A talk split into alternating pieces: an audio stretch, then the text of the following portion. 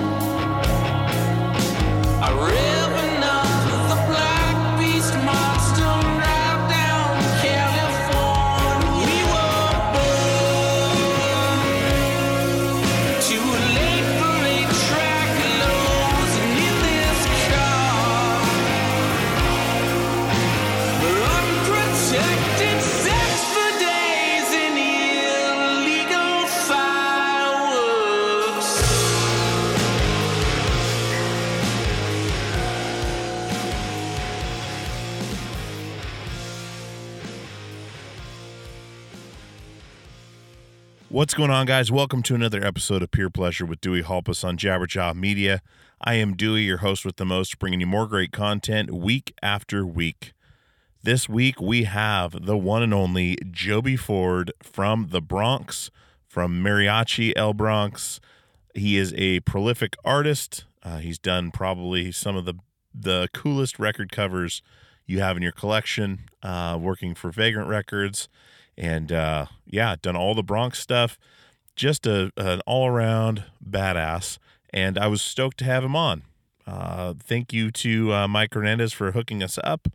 Uh, it was kind of out of the blue, uh, but I was super stoked uh, to talk to Joby because he's a fascinating guy, and I love his artwork and I love his music. So I think you guys are going to enjoy it as well. Thank you so much to all of you who donated uh, to Billy Darling's GoFundMe for his daughter. Um, got a lot of people sent me messages saying that they had donated, and uh, it just means the world uh, that you guys would, if if you know him, if you don't know him, that you would reach out and and donate. Um, that leukemia uh, diagnosis is a, a hard one to take, and and uh, you know, wishing all the luck uh, to Billy and his family, and I hope people keep donating as they can because that financial burden is just unreal. Um, Medicare in this country, medical uh, bills in this country are just outrageous, and uh, as we all know, that if we're living in the U.S., I know we got people all over the world listening. Um, but if you can, head over to Instagram uh, one more time. Click on the link in my bio. It'll take you to the GoFundMe page and, and throw a few bucks over there towards uh, Billy and his family. Uh, much love to them. Um, all right, guys, let's get some business out of the way. Uh, then we'll jump into things as usual.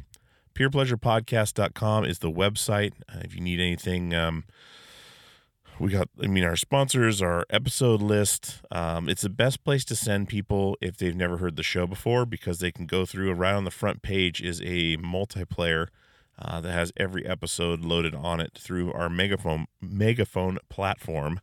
And uh, so check that out. Uh, send a friend over, send 20 friends over, and have them check it out. Find something they like. Uh, but you can, I mean, that's the spot, the one stop shop for everything uh, the show has to offer.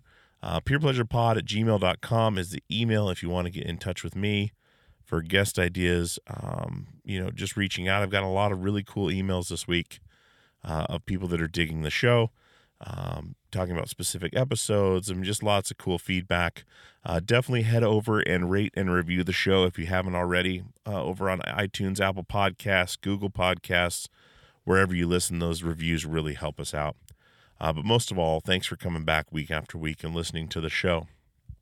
I hope everyone had a happy 4th of July. Um, you know, uh, hope everyone was safe. I know there's a lot of uh, stuff going on right now, um, but hopefully everyone got to at least, regardless of how you feel about the 4th of July, hopefully everyone got to spend some time with their family and uh, have a good time. So, um, yeah.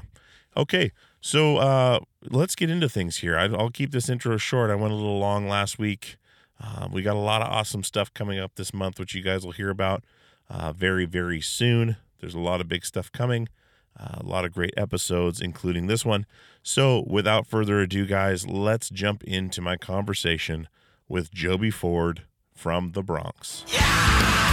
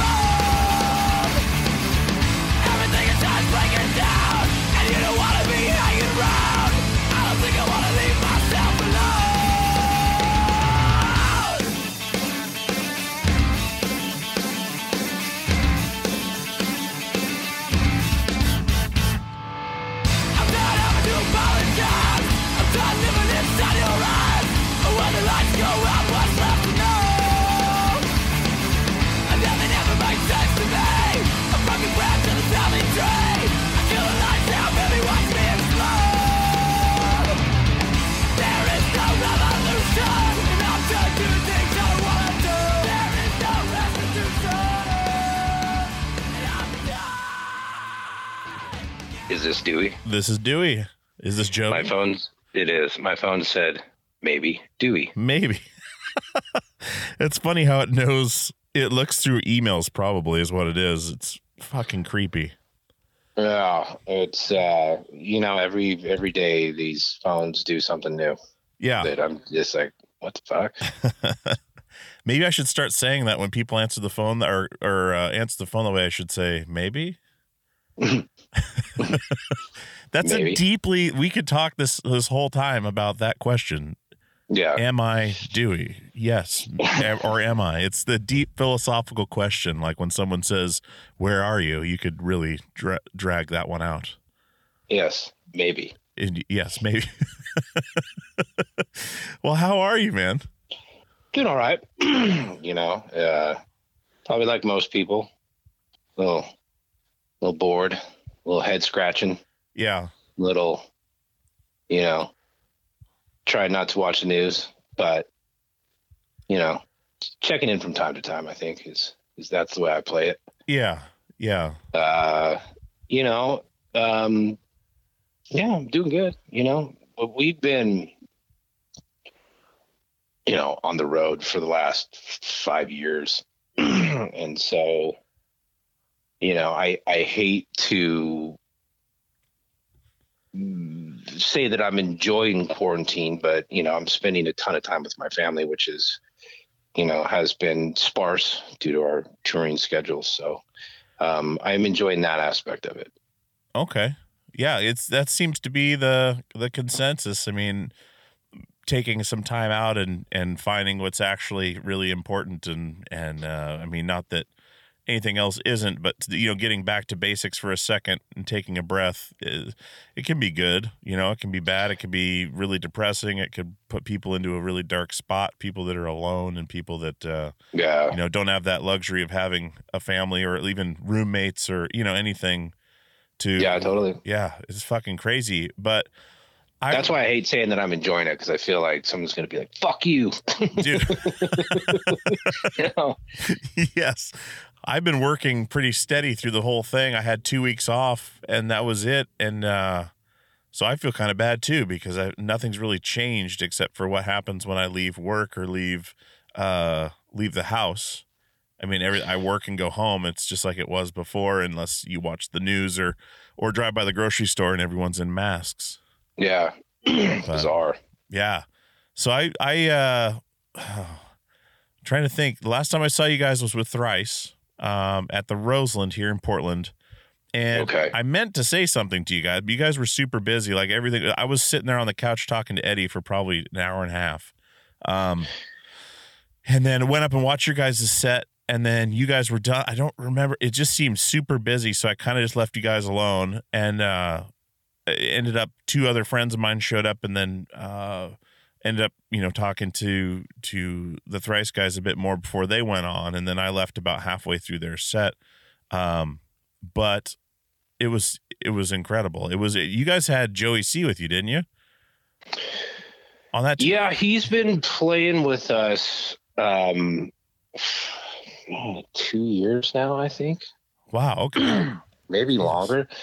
Um, yeah, he, I mean, there's a few few things he couldn't do because I think he had prior commitments with Zakk Wylde. I think Yeah, Zakk they were Sabbath. doing that. Zakk, yeah, Zakk Sabbath. Yeah. Um, and so I, I I wonder. Yeah, I think I'm pretty sure. Yeah, he was pretty sure he was with us. Yeah, I mean, because I feel like I feel like I feel like that tour was two or three legs maybe, and um, I think he might have missed one of them. I don't remember which one though. I, okay. Like, not to sound cliche, but it's kind of a blur. Yeah, I know those guys tour a little bit weird sometimes with uh, family life and stuff. Try to break things up and and uh, and be home when they can. But Yeah, I Um, think they all have kids except for Eddie. yeah, I think he's the Yeah. only one that doesn't. they all have multiple kids except Yeah, like a bunch. Yeah, Yeah. like like three and fours. Like like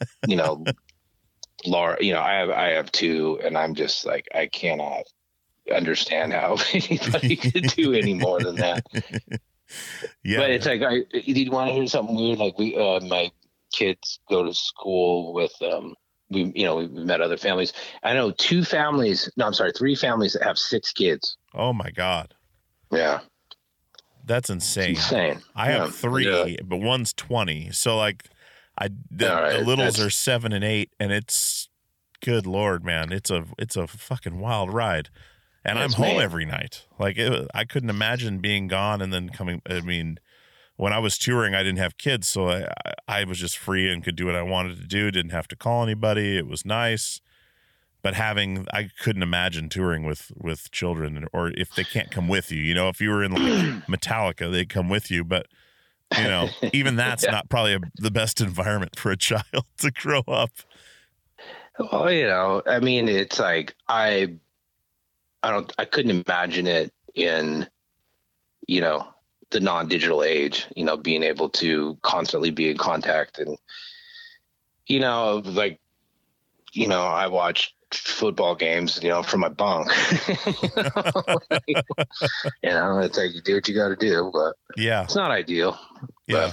Sleeping in a coffin and and uh, a big rolling coffin down the highway and yeah, FaceTime and and now what Zoom meetings and everything. I just had Dustin on the podcast from Thrice and we did it over Zoom and it was so weird because uh it was how easy it was. Like it wasn't all glitchy. It was like I I wasn't even at home. I was in my car and he's at home in his studio and it's literally just perfect picture no glitchiness it's like this is Yeah. great i'm not even on wi-fi and it's working it's insane it's Yeah, man. The you know the biggest nerds in the world work for these companies. yeah thank They're god smart for nerds people. man No, thank God for smart people. yeah they make our lives go around. absolutely. Well dude tell so i don't know a ton about you because uh you know i know the band i know the music but i don't know a bunch about you which is the whole point of this show which is getting to know somebody and and just you know having a conversation. But uh where do you come from? Where did you grow up? I was uh, born in a place called Stevens Point, Wisconsin. Um, my dad was a dentist, and he, after he graduated dental school, he and my mom moved up there, uh, bought a practice, I believe, and I, I don't remember any of it. I think we were, I was two weeks old when we moved. Um, we moved to a place called Grand Junction, Colorado which is on the western slope of the Rockies, which is closer to Utah than Denver, if that makes sense. Yeah, it does. Um, grew up there. Um, spent most of my time skiing and snowboarding, as you do as a Coloradian. Ready, radio. Cal- Coloradian. I'm sure that's not a word. Um, it is now. It Trademark. was just getting rad. It was just getting rad. And then I went to school for a couple years in Kansas, and then uh, a couple years in LA, and been out here ever since. That's Man. the cliff notes. So, well, it, it's funny to talk about snowboarding and and uh, all that. I grew up in Alaska, and I didn't. I snowboarded one time, and I think I was 16. Like I was, I grew up there like 18 years, and I went one time. I don't know why. I didn't have an interest in it, or maybe just didn't have the opportunity to to go. But yeah, insane. I just I that just made me think of that because uh yeah, I went once and it was awful. I barely made it off the lift the whole day because I kept falling over. It's hard. It's hard. Yeah. you know and i think that's I, I feel like you know these individual sports that are difficult that's why they're so popular because it just kicks your ass trying to learn how to do it Yeah, I it was i mean it was it was different for us like where we went to school it's like one day a week out of the winter we would the whole school would go up to the mountain you know it was ski school like it was just you know that's how it went that's what you did wow, that's cool. I It, it was. I mean, I, I didn't really think it was at the time, but now looking back on it, I was like, it's like my kids would kill for that, you know. yeah, they would. I wonder if they still do it that way. I, I probably not. Yeah, well, then no one's in school now, but Yeah, weird. even in That is so weird. I, I always tell my kids, I'm like, you know what? I used to pray every night that school would be canceled, here we are. and here we are. they don't even know the the beautiful time they're having. Just not having to go to Ah, school. yes. It's like, why couldn't it this happen when we were we were kids? Oh my god, would have been insane.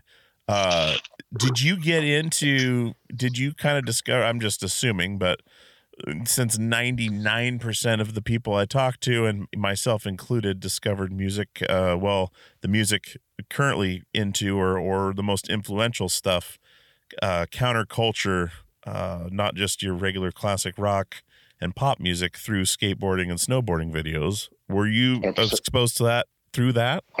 yeah, skateboarding, you know, when skateboarding entered my life, that was that was, you know, I'm of the the Bones Brigade era. Oh, okay. You know, Uh huh. that's that's you know where I, you know, lay my claim in skateboarding, and that, you know, that was a, a huge turning point for me in my life, um, just because of the culture the sport, the obsession with getting a trick, you know, the the constant hunt for adventure, and a lot of people, I don't think realize that like skateboarding wasn't legal.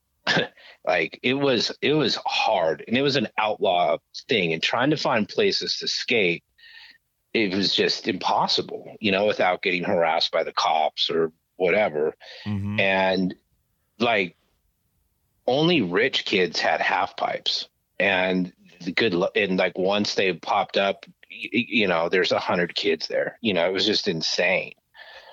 And you know those guys were gods because they you know vert skating was just insane you know and it was just and it was difficult and seeing these guys do all this stuff just you know blew mine as well as every other kid's mind you know in america and all over the world and you know now they have skate parks. And it's funny to to have been a fan of the the sport for so long to see like the landscape change going from vert skating to street skating. You know all of a sudden you know you could skate that was that. And then like all of a sudden skate parks started showing up.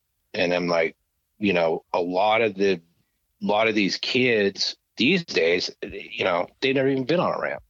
Yeah. you know and it's like and their style and the tricks and all this stuff are, are so conducive to skate parks and it's just like the the the quality of skateboarding now is just eh, mind boggling to me. I, it's like people are gymnasts and the tricks that they're pulling, you know, we're even back then we're just they're even now they're unthinkable. I was like, I, I just see people do stuff and you know, and like the motto and the creed of a skateboarder, you know, is to keep going and pushing the envelope farther and farther and farther.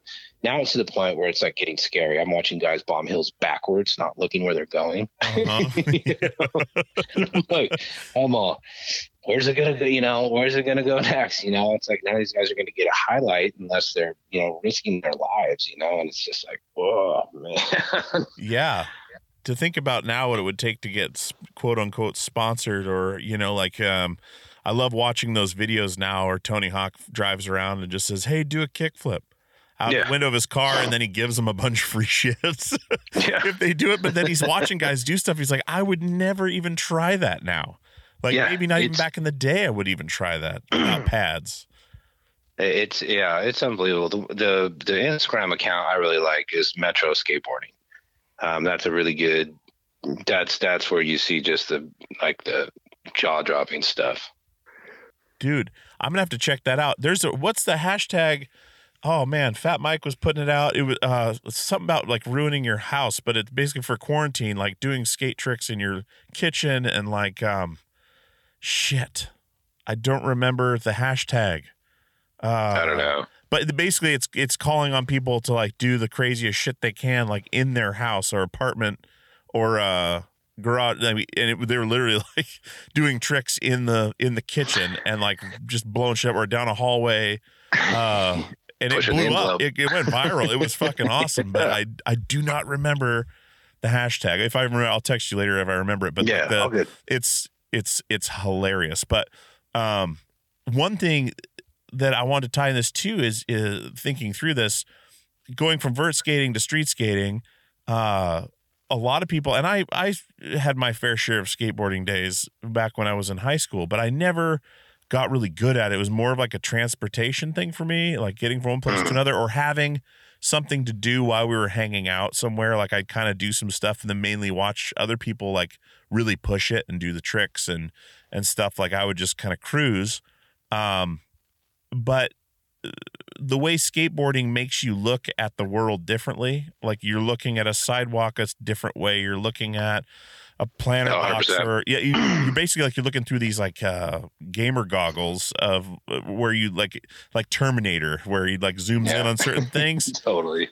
Did you feel yeah. that same way when you started street skating? Like going, from- yeah, you know, I I still do that. I still like I have you know that that opportunistic vision is is where maybe describing it. Yeah. You know, and it's like I eyeball curbs, you know, banks and ditches and all that stuff. And, you know, it's, you know, we get a lot of sunshine out here in California and, you know, I mean, and there's just like I, I take my kids out, like we have some amazing ditches out here. Mm-hmm. And and that was always kind of the the the thing about skateboarding to me it wasn't about who was better or who was worse. It was about doing stuff with your homies, like the like the adventure, you know, like this just rat pack of you know kids running around looking for who can do what, or you know, oh here's a space we can you know do all that, and like it's it's still it still excites me. Like I I still skate, you know. I, oh, that's awesome. I, I mean, let me put it to you this way: I'm not gonna, I don't get radical, but like you know,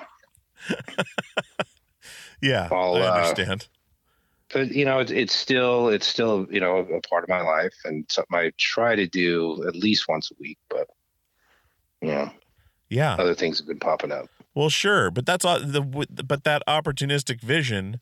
Uh, what I was wanting to tie that together to is you're uh, you're an artist. You do a lot of like record uh, uh, layouts and, yes. and do you think that helped or maybe even started or maybe just furthered that along for you that being able to look at say a band comes to you or the bronx puts out a record and and you just go through i mean i assume you probably have piles and piles of like clip not clip art but the like the uh what the fuck do you call it? The the free stuff. It's like stuff that's not copyright copywritten but you can utilize it for uh, you know, where you lay out your pieces of okay, now I need to figure out what I'm going to do, um, kind of thing. Am I- Uh, am I off base here? I, I I, assume. I don't I don't I don't do that. I think I think you're talking about like royalty free clip art, maybe. yeah, like the stuff they used to make books of them. Like we used to cut stuff out of those books Oh, and go to oh, Kinkos uh, and make T-shirts and shit. Yeah, Crap yeah. Hound. Crap we used to do like, all of our merch the- that way.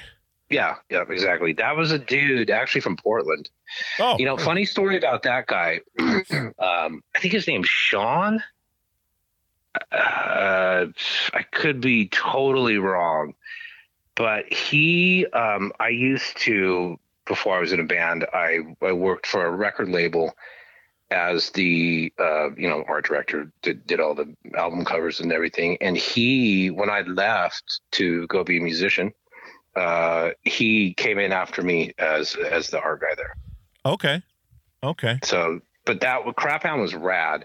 I don't, I haven't, I don't know if he still does them. I think, I feel like he combined all of them and put it into a, like a like a big huge book that you can now buy or something like that. Man, that was so badass. Just going through and like cutting shit out and like I we were Yeah. putting like lightning bolts coming out of rams' heads and like uh buffaloes with like these crazy like strip. We cut strips out of paper and like uh, black those out and make this like. We used to make the merch company, uh, Smart Punk. I think it was doing our merch. Um, uh, we go down. We we were signed to Fearless, and Graham from Fearless started Smart Punk. Um, and so we'd be like, "All right, here's the design for the new hoodie," and he's like, "Well, what about the zipper?" And I was like, uh, "We are basically telling him like, no, just fucking print on the zipper. It's fine. Like we know it falls apart, but it completes the the." And he's like, "Well, we probably shouldn't do that because it's gonna look like she's like, dude, just fucking print on the zipper." Yeah. like we were all adamant about it and uh but yeah making making stuff out of that was so much fun but uh i mean what you do is far more uh immersive than that and and i mean your artwork's amazing but the thank you. the uh, i'm sure your process is different but do you think having that vision uh from through skateboarding helped you uh in It- in deciding where to go with projects I the, the the here's here's here here's my philosophical kind of answer to that question. Okay. I feel that that um and and I uh, and I overheard this and this is definitely not my I didn't come up with this.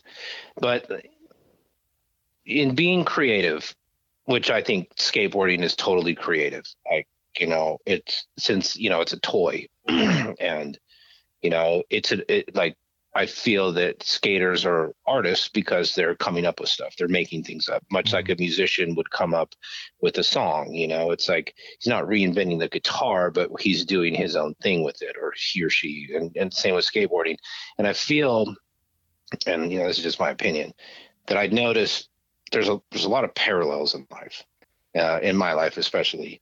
Whereas, you know, if I'm working on a song you know there's there's the music and then there's you know the vocals you know and if i'm doing a record or a shirt or whatever you know there's there's like the the image and then there's like the type you know and the image is like the music and the type is like the lyrics to me. And so those are those are the parallels you know? And same with skateboarding like you know the you know the, whatever it's your vehicle but what you do with it is you know it, it all interlaps. And I, and I feel that as someone who is creative like I, I feel that did, did I have like a like a process or or the you know the parallels are exactly the same I'm just switching out the medium i got you i got you that I know that's kind of, but that that's that's all it is to me. Like that's how I see it. You know, whether it's, yeah, you know, whatever, making a riff, making a drawing something, you know, whatever. It's and it's you know it's it's all about kind of assembling everything together, like all of these little things. Mhm. You know, like you know, all these little bits make up a one huge sum. You know, and just you know, and like in a song, it's you know all all the instruments, you know, and then it's mixed and boom, and then like doing a record cover, it's all these elements, you know, it's laid out and then boom, you know, and it's like to me, I see it as exactly the same thing, even though you know, people will probably disagree with me on that, and rightfully so. But that's just that's that's my view on on being creative. That's how I do it. Man, that's see, that's great. That that's the that's the stuff I love to hear. You know, and, and I I try to take things from from every one of these conversations and try to implement it. You know, and or just take little pieces and let them inform my my worldview and how I do things and stuff. And hearing stuff like that is is fascinating. I mean, do you are you do you nerd out on on like different papers and and uh Hundred percent. like Oh yeah, different elements like that, like that kind of detail? yeah, yeah. It's it's ink 100%. does? Okay. Well, because I, you know, that that was part of the art back then, you know, and I mean, still is to a degree, but you know, there's there's just not as much printed material in the world, you know, Yeah. and and it was, you know, that was that's that's a very l- learnt skill.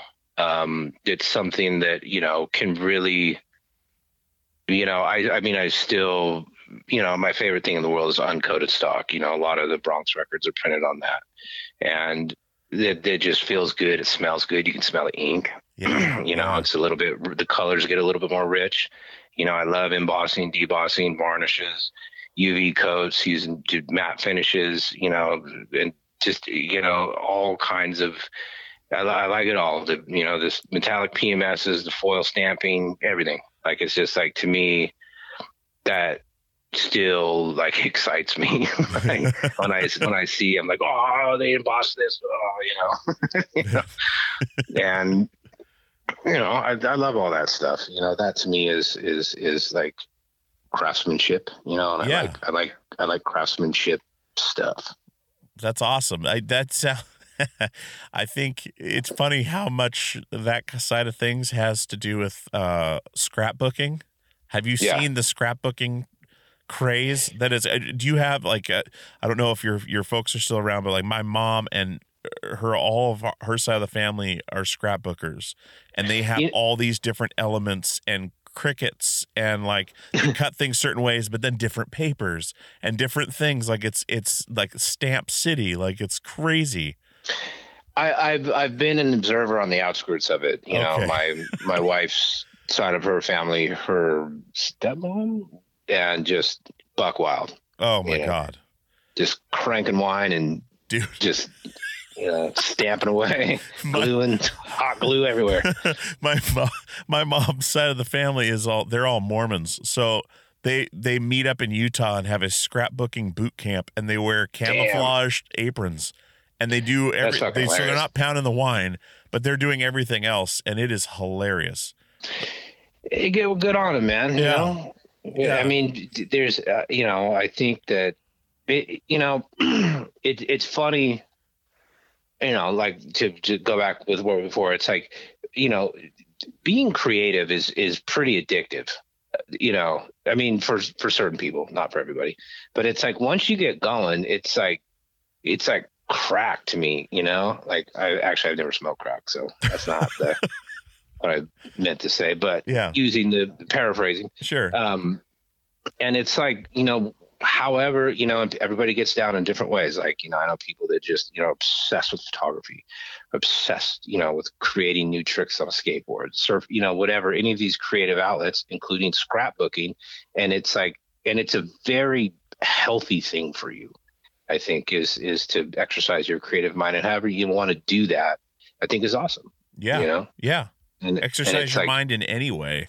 Yeah. is- I mean, giving it any kind of attention is uh is awesome and and healthy. I think you know, like it's keeps it. I mean, if you're if you're sitting down just like watching TV all the time, you know, you turn the TV off for an hour and stare at it still. You just did the same thing. You know, you're getting information. You know, just like with podcast I mean, you can mow the lawn and listen to a podcast, but uh it's it's actively engaging your mind in a way that i mean you're trying to focus on the conversation or uh there's all sorts of subconscious things that come into podcast we can go into that for hours but Yeah, yeah. um it becomes you know you It's become a part of the person's subconscious. Like it's you start to believe what they say. Like you start to if they advertise something you're more likely to check it out because you've got that voice in your head. You can't see it but it's in your mind. It's Yeah. crazy shit. But uh going back though what label were you the art director for? uh, it was called Vagrant Records. vagrant records. Holy shit what years were Yes. this 2000 to 2002, I believe, 2000 or somewhere around the. I don't know. I worked there for a couple years. Did you do the Hot Rod Circuit Sorry About Tomorrow cover? I did. Yes. Bro, that record was amazing, but the artwork was phenomenal. That was uh, that I had a poster of that in my room for so long. Uh, I forget where I got it from, maybe a record store, but it was maybe it was from Vagrant when I ordered some stuff through the mail order, but it was one of those like 11 by 17. Maybe I took it off a club wall. I don't remember. But uh dude, that was a that was a cool label to be a part of in tho- those years. Yeah, I mean, I've I've I had never worked for a record label before. I a friend of mine actually worked there. Uh, who uh, coincidentally enough was the first bass player in the Bronx. Um, and he got me the job because I was I was working and you know I was working for this big ad agency and then I was ended up uh, doing art for like a cosmetics company and just uh, just all this stuff I just didn't really want to do. Um, and so I jumped at the chance to to come in and you know work for a record label because Yeah. I just I loved music so much and um, it was you know it's just a bunch of kids you know at the time you know 20 something year olds that you know and it's like you, you had to you had to figure it out you know Yeah. Like, you know and like it was some it was crazy because I, I you know from what i gathered you know from the chatter around the office um they were an independent record label that was getting i don't know i think they ended up getting picked up by like interscope or something like that um and so all of a sudden it went from having weekly meetings to I just had to talk to like all these dudes in New York City all day long, you know, like, you know, but it was, you know, it was an exciting, it was an exciting job. You know, I, I, I you know, still to this day talk to a lot of those people and, um, yeah, it was cool. Yeah, that's wild. If you go into something like that with, yeah, having to basically teach yourself what you're doing, like it's, what it sounds like, where you didn't really have someone to learn for how to be an art director for a record label, like what you weren't. uh you had to kind of make your own path if you're dealing with young people that are still trying to figure out how to run a record label at the time. Yeah. well, you know, and it's just, you know, a lot of, I mean, you got to remember, you know, like digital cameras weren't like really a thing back then. you know? Yeah. So Yeah. it was like, you know, we had to burn film, we had to get drum scans made, you know, photographers, and like all, like it was just, you know, it was just different, you know. And now, you know, I mean, releasing a record digitally is the norm, you know, as back then, you know, it was just try to guess how many you would press up, how many you thought you could sell, you know. Yeah. Yeah. and you know, it's just the world's got a lot more um you know, easy, easier to kind of call things out, you know, and figure stuff out, I think. But Sure. yeah, it was cool. I met a lot of cool bands too. And Yeah. you know, still people I still, you know, I mean, I still do artwork for Dashboard Confessional, you know, for Chris. I mean, I've, you know, known him for years and, you know, I still do stuff, um, you know, for a lot of those bands, um, that, you know, I still have relationships with. It's pretty cool. Wow. So you, I didn't know you did stuff for Dashboard Confessional. Uh, what, where did you start working with him? What record did you, or was it on one of those EPs or? Um, I did all of his EPs. Oh, I all did, um, no, I, I take that back. I, I, you know, I'm not 100 percent sure how many records he's put out. I did that. Uh, places not you either. have come to fear the most. I think that that first one, the Yeah. places you have come to fear the most, Uh huh. fear, something like that. Which it's hilarious. I got a, I got a gold record hanging up. Oh hell yeah! from that one. right on. and I did uh, I did a couple more. I think I did one for him when he was on Interscope, and then I did some EPs and like a fucking gang load of merch for that kid. Wow, that's awesome, man. That's uh, that's. Oh, I wish I could do stuff like that. Like that's something I always envy things that that I can't do. But uh, it just seems like such a cool thing to be able to just. Uh, I mean, create something that's tangible and you can hold on to. Like music, music's invisible, right? Like you can't. You, you can save lives with it. You can pull hostages or uh, uh, what do you not hostages, hostage takers out of a building for playing it, you know, however many Yeah. days in a row. Like there's so many things you can do with it, but it's invisible. It, it- you you can't see it. You can't you know you can't hold on to it, it like you can with something physical, like a T-shirt or a record packaging or a painting or you know like uh, that kind of stuff is so amazing to me because you can literally you know create it. You can take pieces of physical product and turn it into something else or you know like I'm in construction, so I take pieces of what I, Hell you know what I have and then I build a building out of it. But it's not and that's I guess you can consider that artwork, but it's something that's already laid out. The engineer and architect have already put it together on- a computer, and you Yeah, just go make medium. it real. But like, You know, it's- a different medium. You can say that about session musicians. You know, somebody composed it. Here, go play it. yeah, there you go. Because but you can take like, all right, I need I need a T-shirt for this tour, and you can sit down and then you can decide.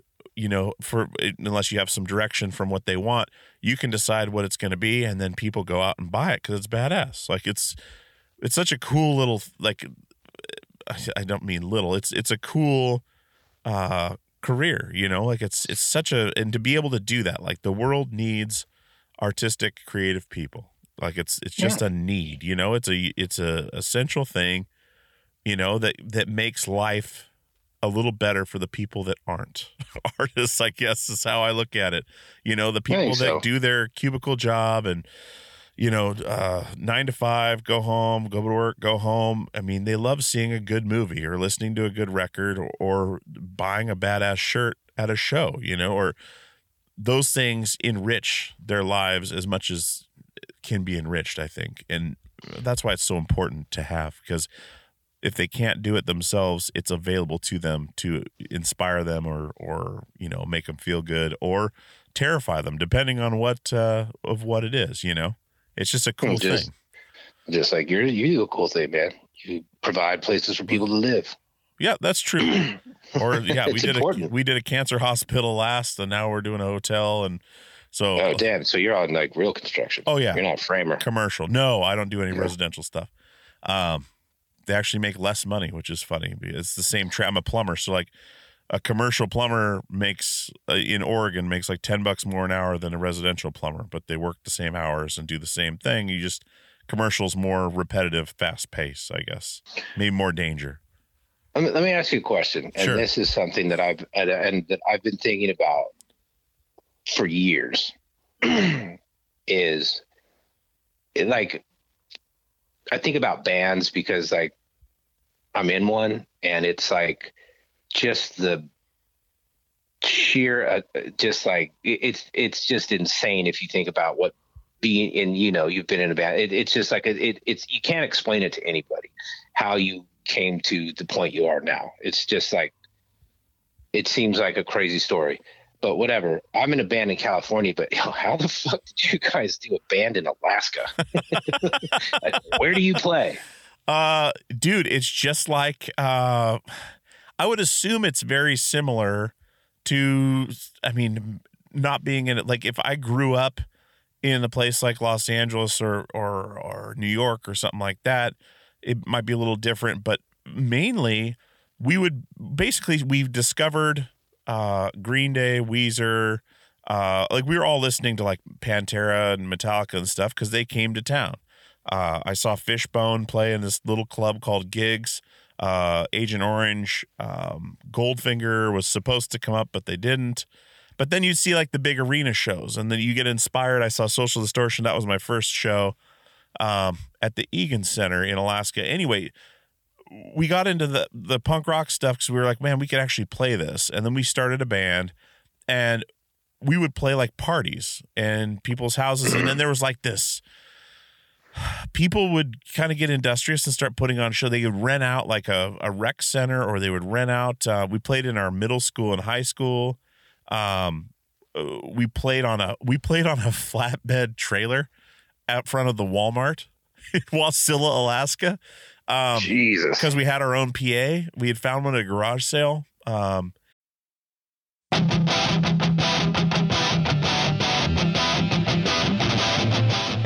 What's going on, guys? This is Dewey. I want to tell you about some new releases coming up from Equal Vision Records. As you guys know, Equal Vision Records is my family, and so are these bands. I really want you to check these out. We've got Hot Water Music with their 10th studio album, Vows, out May 10th, featuring guest appearances by Dallas Green of City and Color, Thrice, The Interrupters, and Brendan and Daniel from Turnstile. See them on their 30th anniversary tour with Quicksand in the States in May and June, and Europe in November. HotWaterMusic.com for more info. We also have Be Well with their new 7 inch A Tap I Can't Turn Off out now. First new music in two years from this band. This band is incredible, featuring members of Battery, Bane, Darkest Hour, and Fairweather. See them on tour with I Am the Avalanche in June. EqualVision.com for more info on that. And just your general information on EqualVision Records, you're always going to find something you like at EqualVision.com. Go there for vinyl and merch from all of your favorite bands. Check out Hot Water Music's new record and Be Well's new 7 inch now.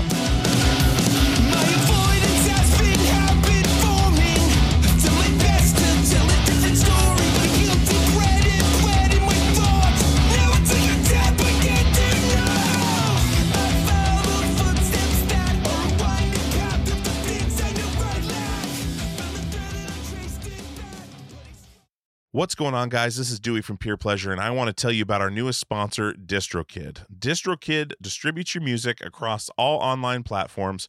They are an amazing company. I've enjoyed working with them the last few weeks, and they're going to be with us for a while, and I really, really appreciate that. I love working with great companies, and DistroKid is one of them.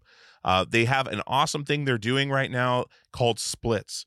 Now, if you're working as most people are online, doing collaborations with people from all over the country, all over the world, as easy as that is with the internet, uh, you want to get those people paid when you put that music online. And Splits can do that. You can add an unlimited amount of collaborators to any track.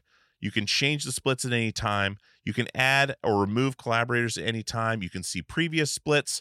And all your collaborators are going to have to do is sign up for a DistroKid membership, a DistroKid account, so they can get paid. And as always, DistroKid never takes a cut. You and your collaborators get 100% of the earnings in total. A couple other awesome things that they do is they set up an official artist YouTube channel. Uh, you can use Spotify Canvas, synced lyrics, promo card to promote your release on social media, a mini video for your socials as well. There's just so many awesome things about using DistroKid. And like I said, I don't advertise things I don't use, haven't signed up for. I have signed up for this. It is a breeze, literally a breeze and you can get going right away. So definitely check out DistroKid, and I want to give you 30% off your first year's DistroKid membership at any level. That is distrokid.com slash VIP slash PPP for Peer Pleasure Podcast. Once again, that is 30% off your first year's DistroKid membership at any level. distrokid.com slash VIP slash PPP. Go check out DistroKid right now, distrokid.com slash VIP slash PPP for 30% off. Welcome to us talking about our podcast for a minute. What's the name of that podcast? That's Axe to Grind, uh, and right now you're going to be getting a little, little taste of it, right down to the shaky microphone and all. And my name's Bob. And my name's Patrick, and usually we're joined by Tom. Tom's the best. Tom has a real grown up job that requires him to be at work, but we talk about decidedly not so grown up things like Hardcore music and things that people that like hardcore music tend to like. so that could be the latest shows, uh, revisiting classic material, talking about the new classics, um, all the little dorm room nonsense that you imagine from uh, niche music podcasts that, that you either love, want to love, or hate. Yeah, imagine all the emotions that you have towards a genre that that uh, has impacted your life, uh, and then condense them down to an hour to two hours a week. So triangulate your speakers. Think about jumping off the bed, singing along, dancing like an idiot, and listen to Axe Grind podcast. Hey guys, this is Dewey from Peer Pleasure, and I wanted to tell you about Premium Pleasure, our premium subscription service that's available now. PeerPleasure.supportingcast.fm is the website. There's three tiers Tier 1, Tier 2, and Tier 3. Tier 1 is $5 a month, it gets you the ad free experience. Tier two gets you access to the Peer Pleasure Passcast. It gets you access to the videos of the interviews. It gets you merch discounts. Tier three is $20 a month. That gets you all of that. It gets you the Passcast, gets you the video footage, discounts on merchandise, and monthly Zoom calls uh, with myself and other guests. We're going to have all kinds of stuff in there for you. There's all kinds of stuff in there for you now. There is, uh, I believe, 30 to 40 videos of these interviews. There is uh, multiple episodes of the Passcast. The Passcast is a podcast that I'd started separately that is me and another podcaster or me and a guest uh, discussing a deep dive into their favorite episode of Peer Pleasure. Um, so there's a bunch of those on there. So so and so and I would talk about the Chino Moreno episode. So and so and I would talk about uh, the Yvette Young episodes, and we would do a deep dive and tell where they came from, how we got the guest, stories of uh, that weren't discussed on the podcast or maybe weren't in there. Um, it's just another glimpse behind the curtain. So that's the big deal with this premium service is giving you a glimpse behind the curtain of how the podcast is made, gives you access to things I'm doing and things that we're doing with the show. Um, gives you, you know, ad free stuff. It gives you just all kinds of, of things that we could throw in there to help make it a valuable part of your month. Cause I put everything out there on this show. I put everything I have into this show. Um, so being able to give you guys that little bit of extra is a big deal to me, and having your support is a big deal to me because if we don't support our artists and creatives, we're not going to have any left. So I appreciate it. Peer pleasure dot supportingcast.fm is the website. Go sign up today and get some of this premium pleasure. That's right. So literally, like if I moved too far to one side, it would start to tip. Uh, but we set everything up on and played on the flatbed trailer for maybe 10 people out walking into the Walmart. Um, but we would rent out rec centers and we would do like, um, uh, we would print our merch at uh, Kinko's, but it was like the stamp press thing. Like you, you Totally. design it. so it would eventually scrape off. But I used Microsoft Paint or yeah, MS Paint. MS Paint and would take like a old 50s like girl or whatever and put like uh God, I can't remember the name of the the song, but we put the song name on it and it was like this Valentine looking thing and we we bought these crappy shirts with like the ringer tees.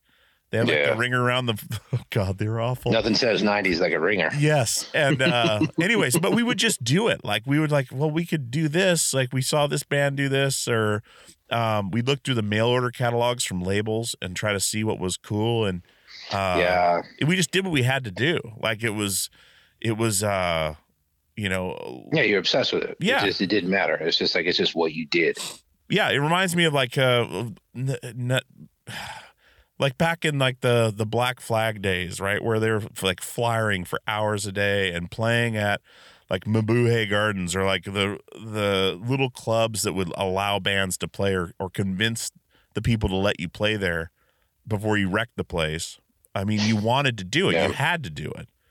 That's uh all it was. And we were we had one band that had made it out of Alaska. That was 36 Crazyfists, and they left before we were in high school. But they had done it, so we knew it was possible. Yeah. And so we just pushed, and we loved it. I mean, all we got them to build a skate park in Wasilla because we raised half the money. So we went to Sarah Palin and asked her. She was the mayor at the time, and asked her if she would match the Oh, money and right. build a skate park. Palin's, Yeah. From Alaska. Yeah. And she did it. She held up her end of the bargain and fucking put pennied up and and uh the skate park's still there and it's amazing. And That's uh, rad. so then we would play at the skate park. So it was just we just made it happen. Like we played shows. We all worked at a little Caesars together and uh, Nick the drummer was the manager. So he had the keys. We would store our equipment above the walk-in freezer. And then when we closed down, we would have shows in the little, Little Caesars Caesars. Dude, that kicks ass. and ass. people would bring beers in and put them in the soda cups and you know full glass in the front there's a band rocking out in a little caesars middle of the night and uh, no one said a word until one day we were loading out equipment and the cops pulled into the alley and drew their guns on us and made us get on the ground. They thought we were robbing the place. And we're like dude it's drums and guitars. It's a pizza place. This is our stuff. And uh, finally convinced them to let us go. But shit man we were putting shows on for weeks before they even showed up. It was nuts That's so rad. but anyways, that's, That's the cool. That's the uh, the story there in in Alaska. Now it's a lot. easier. There's some more venues up there, and more bars are letting bands play. But yeah, it's kind of a a desolate spot for music, uh, for sure. that and like it, it- like um that's like I trip out like bands from you know Sweden or something like you know like uh, like how how do you come up you know how do you how do you get music you know? Like like hardcore and like all like punk and rap and like all this shit. I'm just like you know back in the 90s it's like how how I, that blows my mind you know? And it's like some of those dudes and some of those bands are the most well versed they know every record. And I'm, it Uh-huh. just it's mind blowing to me how you just you know how would you get access to any of that out there you know like Dude, I have an answer for you. I I have an answer for you because I, so my buddy Inge played for uh, uh, International Noise Conspiracy. yeah i know get Okay, perfect. So I had him on the show, and we are talking back through his childhood, and he had there was one radio station that would play, uh, and he, he little village he grew up in.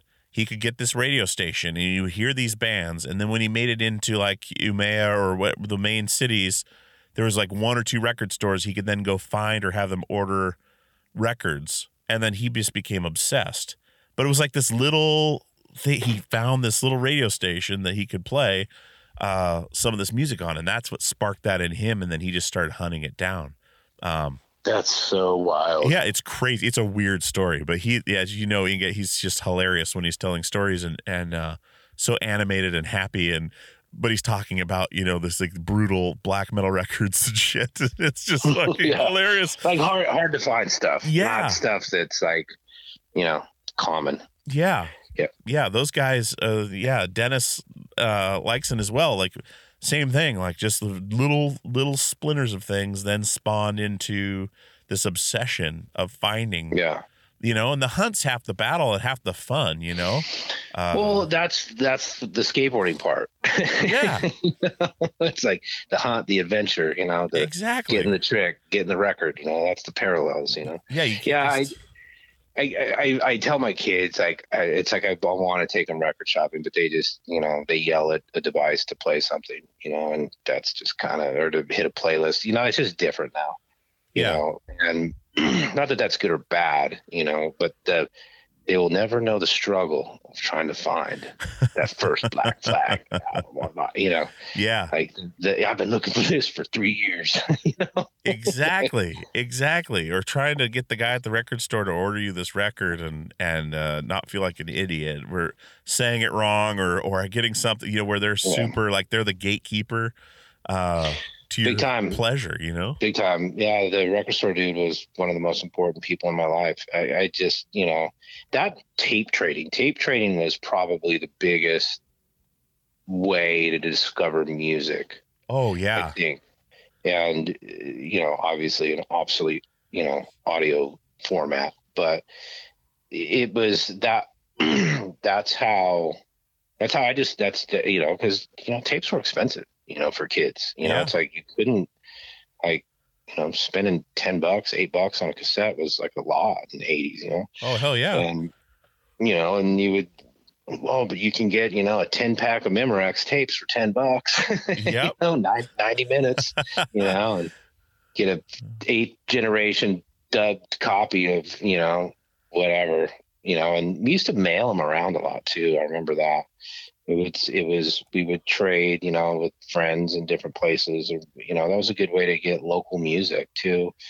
and, and to get your word out was, you, you know, meet bands in other places and, you know, yeah mail them your tape and you know which generally wasn't very great but you know it was still it was still a really great time Yeah, yeah. We never mail them around. We would send like I we used to put them in each other's mailbox and stuff, like like drop them off or whatever as like a surprise. But we never actually mailed them. That's a great idea though to spread it around. I mean, we just, I mean, we had friends down the lower forty eight, uh, or like um, the the two guys in the band's dad lived in Portland, and so they would get stuff like sent up every once in a while um, like a oh here's a box of tapes or a box of CDs or what when CDs came out, never vinyl was never sent to us, but like we get just kind of dig through it. We used to go to pawn shops because you could buy tapes and CDs there for super cheap that people right. Sold, and we would just Yeah, yeah. look at which ones looked cool, just like we did at the record store. This record cover looks cool, you know, which you can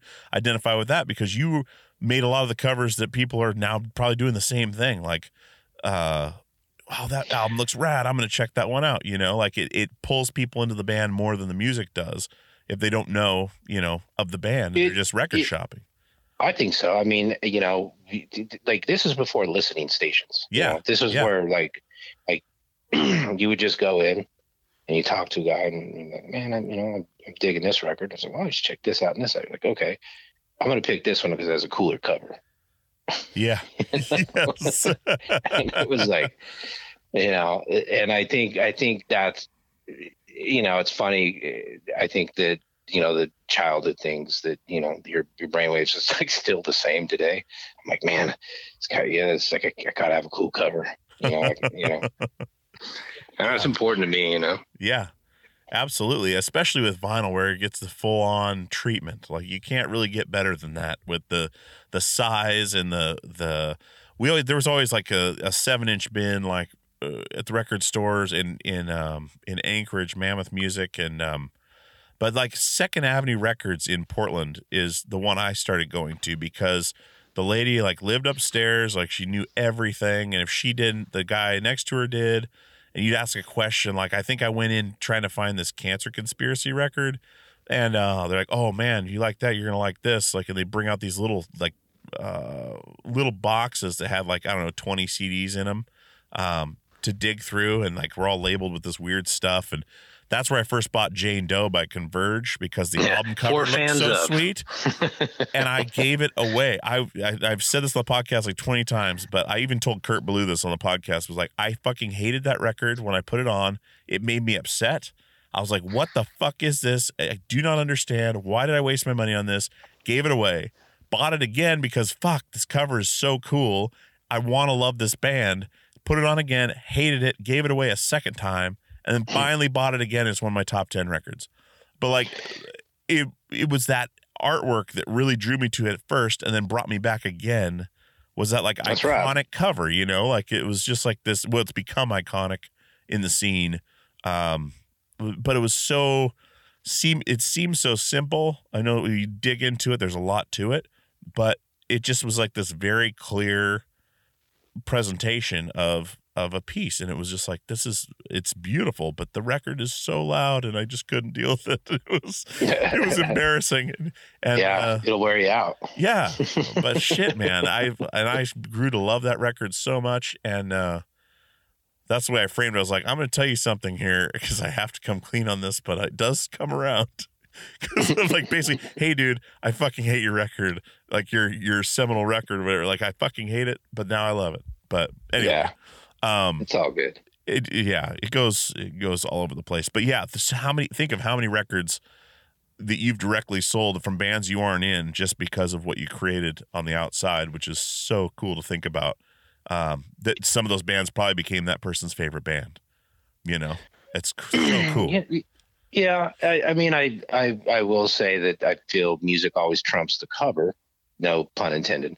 Uh, but it, um, you know, it's, you know, every aspect. I don't know every aspect to an album from just I don't know. I, I like videos or you know mix, you know, whatever. I don't know. It's all like really important to me, and and it's just like I probably take music a little too seriously. You know, sometimes the guys in my band are just rolling their eyes, but you know, you know, I think I, I think you know they're just like "This is fucking still going. it doesn't matter, but just let them go. dude. That's one thing with the Bronx, uh, especially the Bronx, is ever since you guys came on the scene, like came out, there was like this.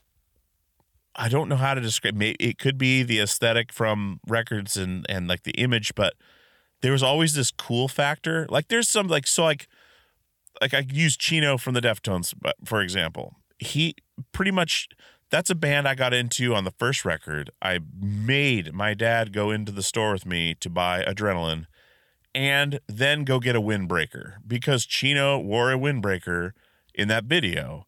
And it seemed like everything he's done since has been cool. Like it or not questioned in a way that uh like going from like a band that's kind of in the nu metal scene to then releasing White Pony and then like we could have gone this way or we could go this way and they went this way and it became really cool you know like from fashion to style to uh and i know i don't think he designs much of the stuff but there's always this cool factor and the bronx always had that like before i even heard the music i was like those guys are probably cool like if that I, makes sense I don't, I don't, I don't really think I'm very cool. okay uh, well maybe but well, now we're finding out i'm wrong Yeah.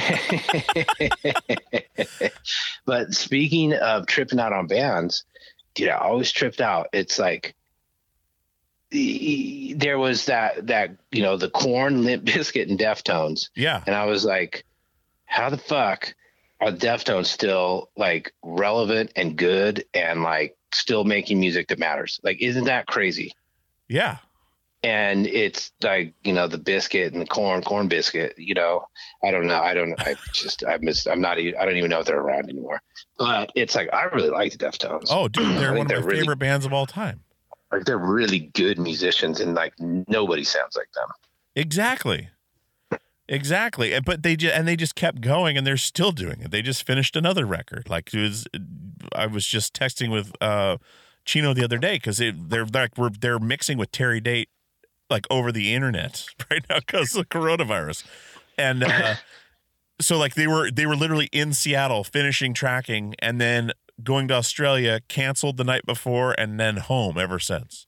So now it's like yeah we, we were supposed to do that show too Oh yeah, yeah, yeah.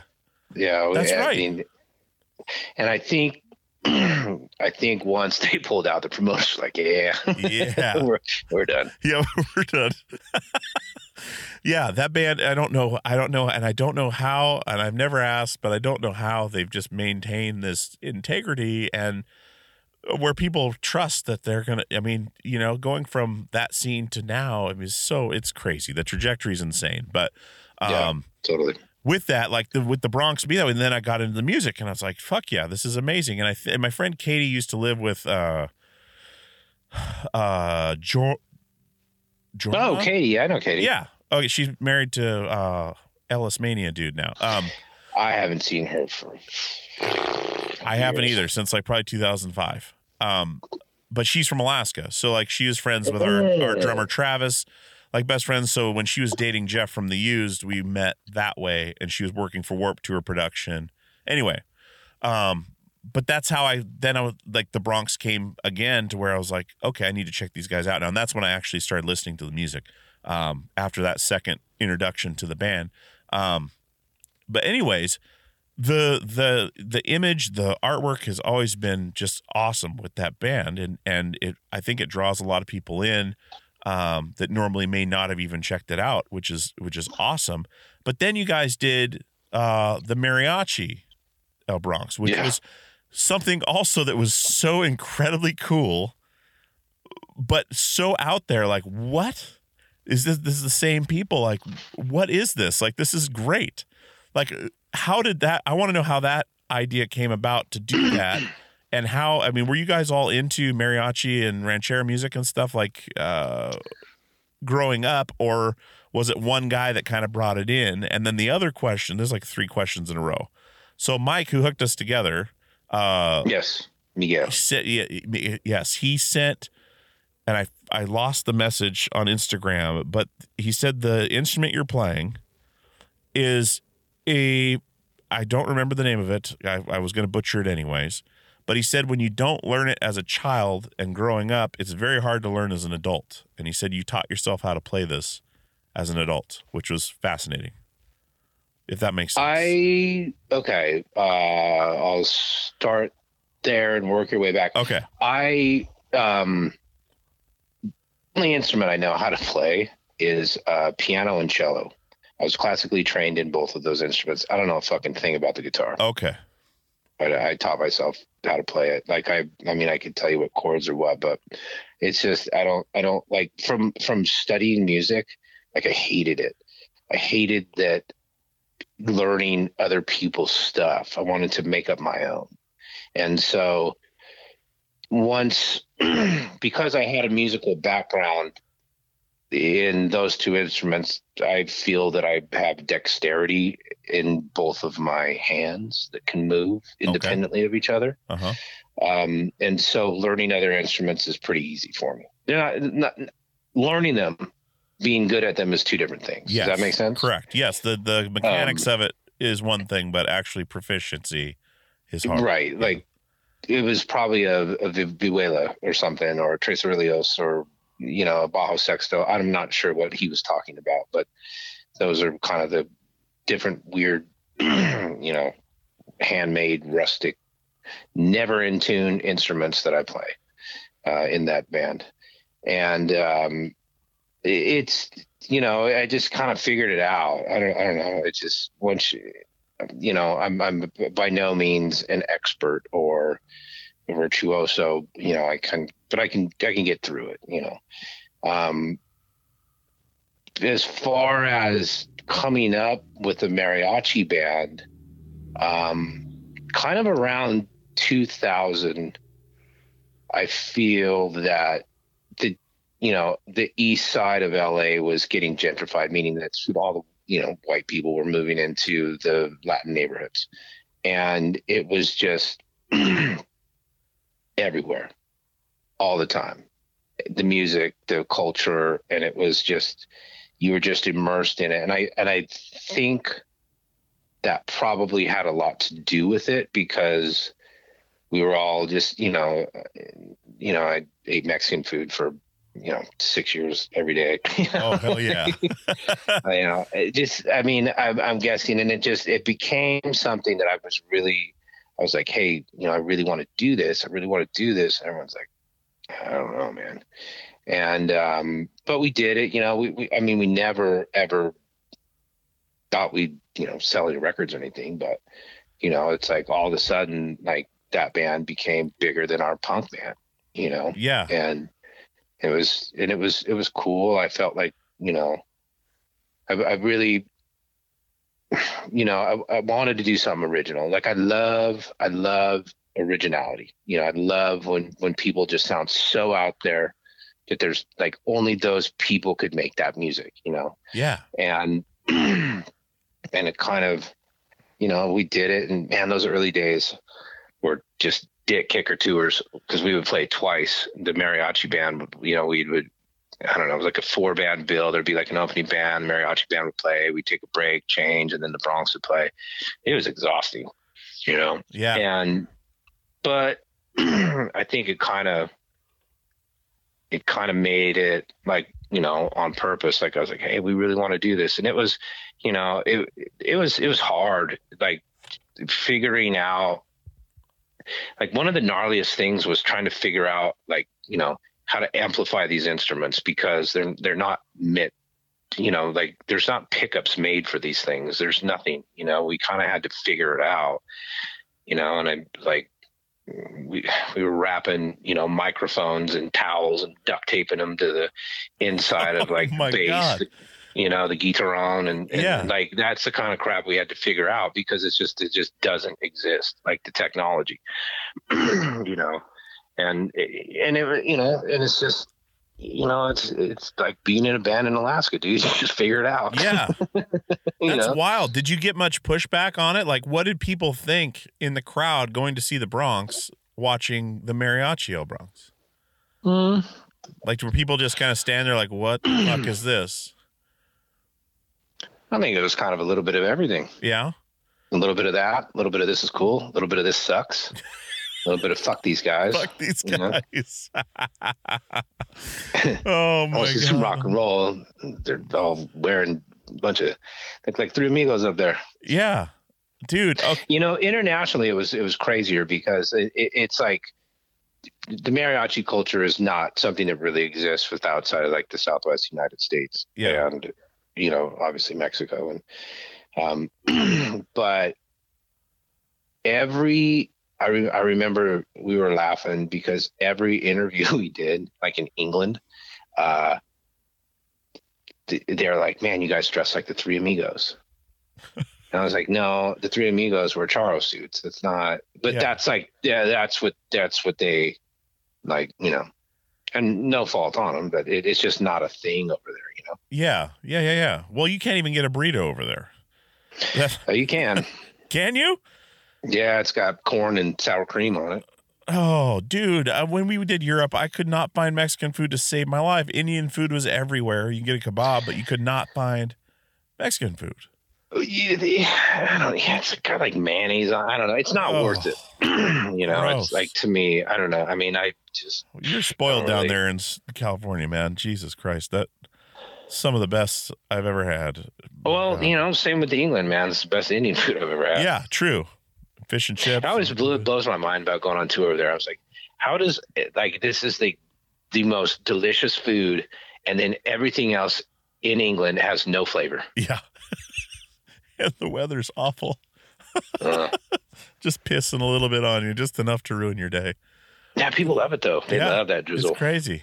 It's crazy. Like, well, I mean, I love the heat, so you know, who's who's crazier? Yeah, good point. so I found that I found that message uh, from Miguel, and it was uh, it's the Vi- Vihuela Vihuela, yes. Vihuela.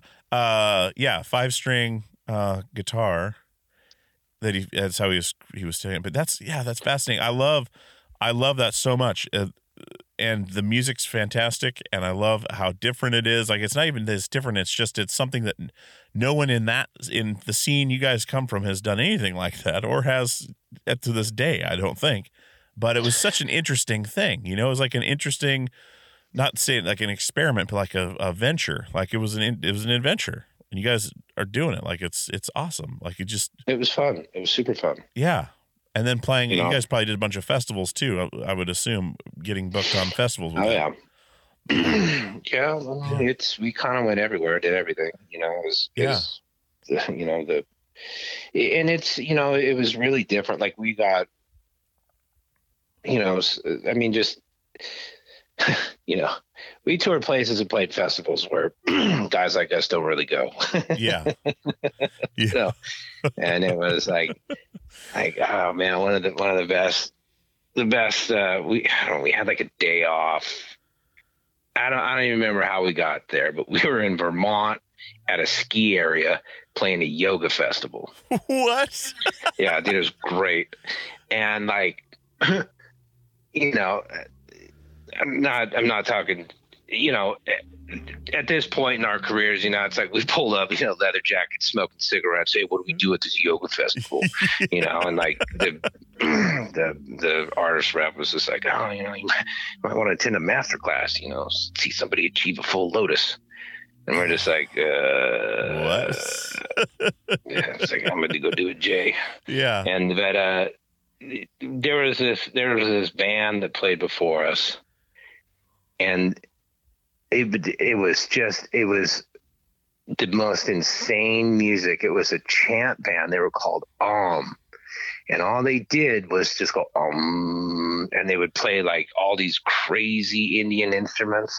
Like the music was pretty good. Like i mean it sounded like it just like nothing I'd ever heard, but they just kept saying um over and over and over again.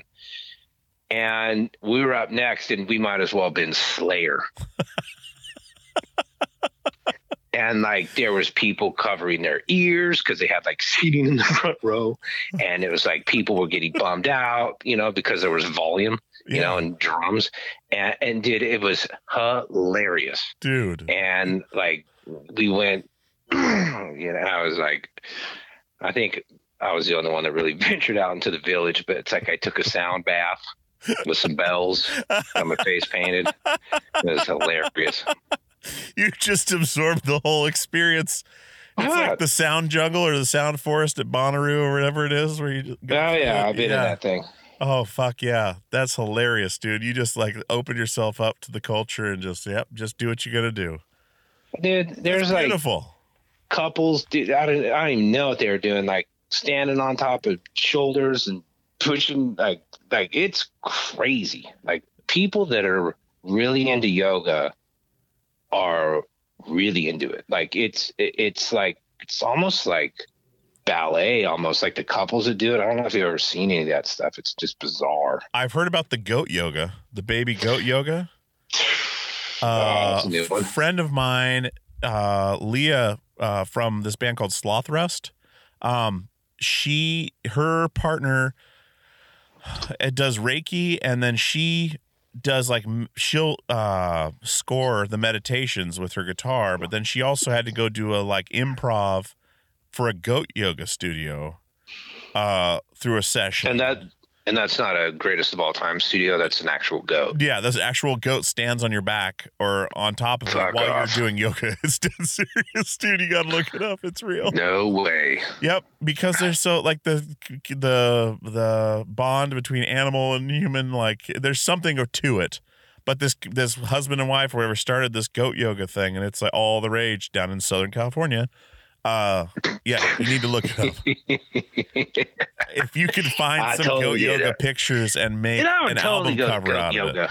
I would totally go to goat yoga. Hell yeah. goat walking around on me, and I got that. paint your face, put on a sting Petting zoo. record, and just fucking go to it, buddy. Like, That's hilarious. dude, yeah.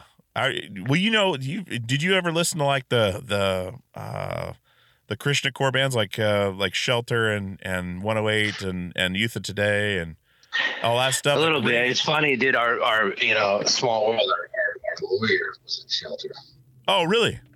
Yeah. Okay. So you have you you're familiar with Ray Cappo and and Yeah, now totally. Rag Ragan Raghunath or whatever. He just did Joe Rogan's podcast. It's pretty fascinating talking about the yoga thing and how he's a yoga master or whatever now and living in the in the woods, but uh teaching like yoga retreats and things. But it's weird how that stuff all ties together and people end up in that realm. Yeah, man. you know, all that Eastern religion. I mean, you know, it's like, you know, those people. You know, it's like, you ever notice like people that do yoga, like just, just have like a, they're they're super calm. Yeah. You know, Yeah. and like they're like pretty well put together. Like they're not freaking out. You know, like, you know, and they just like everything's gonna be okay. You know, and it's like they're just, you know, they're they're just solid people. You know Yeah. eating right, doing exercise, and you know all that stuff. you got to be back- solid to not laugh when someone farts, and and they don't laugh, and that takes Yeah. farts are funny, man. I don't care who you are or where it's Yeah. at. Audible farts are funny, and they will not laugh, and it is crazy to have that kind of stoicism. You know what I mean? It's nuts. You know, What life Be goals respectful. right there? Life goals. life goals, life goals. God damn. Well, Joby, dude, this has been fun, man. I we've had you on the phone over an hour already. This this fucking flies, man. It seems crazy. It first starts out, it's like, it, it- yeah, you're at an hour within no time. It's crazy, Well, thanks for having me. dude. It's been an absolute pleasure. I, I and thanks for coming on. And and do you have anything you want to plug? Do you have anything coming up? Or are you guys? I Oh. mean, I'm not tour wise, but like music wise, like putting some stuff out, art stuff, like No, just hey, you know, I'm, I'm Just hanging. I have. Well, you know, I mean, since uh, since COVID happened, you know, I'm, I've been a, I've really been getting back into doing a lot of album artwork and merchandise designs, and it's kind of becoming my full time job. I like, I just don't know. No one really knows what's going to happen. So Yeah. you know, um, it's nice because uh, you know, it's like doing that shit on the road is tough yeah. but uh, you know, now that I'm home, it's like I've, I've been really busy and you know, looking forward to uh, doing more work. I guess I could plug that. Excellent. Where can people find you for if they want to uh, commission some work or or get in touch with you? www.jobyjford.com. Awesome. There's a few spacklings of things I've done through the years. And most people are probably already own a lot of the things you've done through the years, which is awesome. you've Been doing done it a so much while, you know. Yeah. And, uh, but I, I enjoy it too. I love it. Like I, I love like the problem solving of, of like creating album packaging, and you know, it's just sit there and torture myself Yeah. solving the puzzle, Exactly. That's awesome, dude. trying to trying to read people's brains. you Yeah. know. Well, dude, this has been this has been absolutely awesome, and and I appreciate you coming on, and I appreciate all the great artwork you've put out that I've been able to to witness myself, and then also the music is has been awesome, and and uh, such a cool a cool thing to, to chat for a little bit and and uh, get to know someone new that I've not met in person. Uh, Absolutely. definitely seen you around, but I've never actually met you. So uh, it's Happens. been awesome. Yeah. But dude, we'll have to do a part two sometime too. This has been really interesting. We could delve into a lot of other things and, and, uh, yeah, but, uh, yeah, I appreciate it, Absolutely. dude. Well, you know, next time we pull through, hit us up. All right. Absolutely. I will, buddy. Thank you so All much. right, dude. Thanks, G. All right, Joey. Later. Bye. All right, guys. I hope you enjoyed that conversation with Joby Ford from the Bronx. Uh, I had a great time chatting with him. Him and I had not met before, uh, which was kind of cool. I like when that happens because it it allows me to learn something new about someone I didn't know before, and I usually find out something pretty cool. And uh, just hearing about all his artwork, uh, the stuff he's done, uh, which you guys just got done listening to, so I don't need to recap it for you. Um, but I definitely uh, had a had a blast talking to Joby and wish him all the luck with all his projects. And who knows? Maybe we'll have him on for a part two here. You know, in the next while. Um, I know we've been doing some part twos here and there, and uh, yeah. Anyways, so thank you so much for listening to the show, guys. Week after week. Uh, definitely go rate and review the show if you haven't yet. Send it to a friend. Word of mouth is the best way to uh, to get the word spread. I mean, it's it's better than anything. If you have a friend that tells you something uh, that's worthwhile to listen to, you're definitely going to check it out, or at least way more likely to check it out than if something you don't know, a Facebook ad or something, tells you to listen to it. So, anyways, uh, hope everyone's staying safe out there and uh, you know spending time with family, uh, remembering what's important in life and uh, what really matters. Um, you know, we're learning a lot, and so uh, hopefully you guys are taking care of each other. Um, you know, I just I just love having you guys back week after week. I love putting these episodes out and seeing what happens. So uh yeah, much love to Joby and the Bronx guys. Hopefully uh you know everything's okay with them and and uh yeah, I, I just love having new people on the show that I've never spoken to before. Um, I always like a challenge. And uh soon enough, I think after about, you know, two minutes it becomes less of a challenge and more of a of a adventure. So hopefully you guys enjoy it as well. Hit me up and let me know. Um, but yeah, I'm gonna get out of here. Got lots to do this week, lots to do the rest of this month. Big things are coming, guys. You're gonna hear it soon. Thank you so much for coming back week after week. And as always, we'll see you on the radio.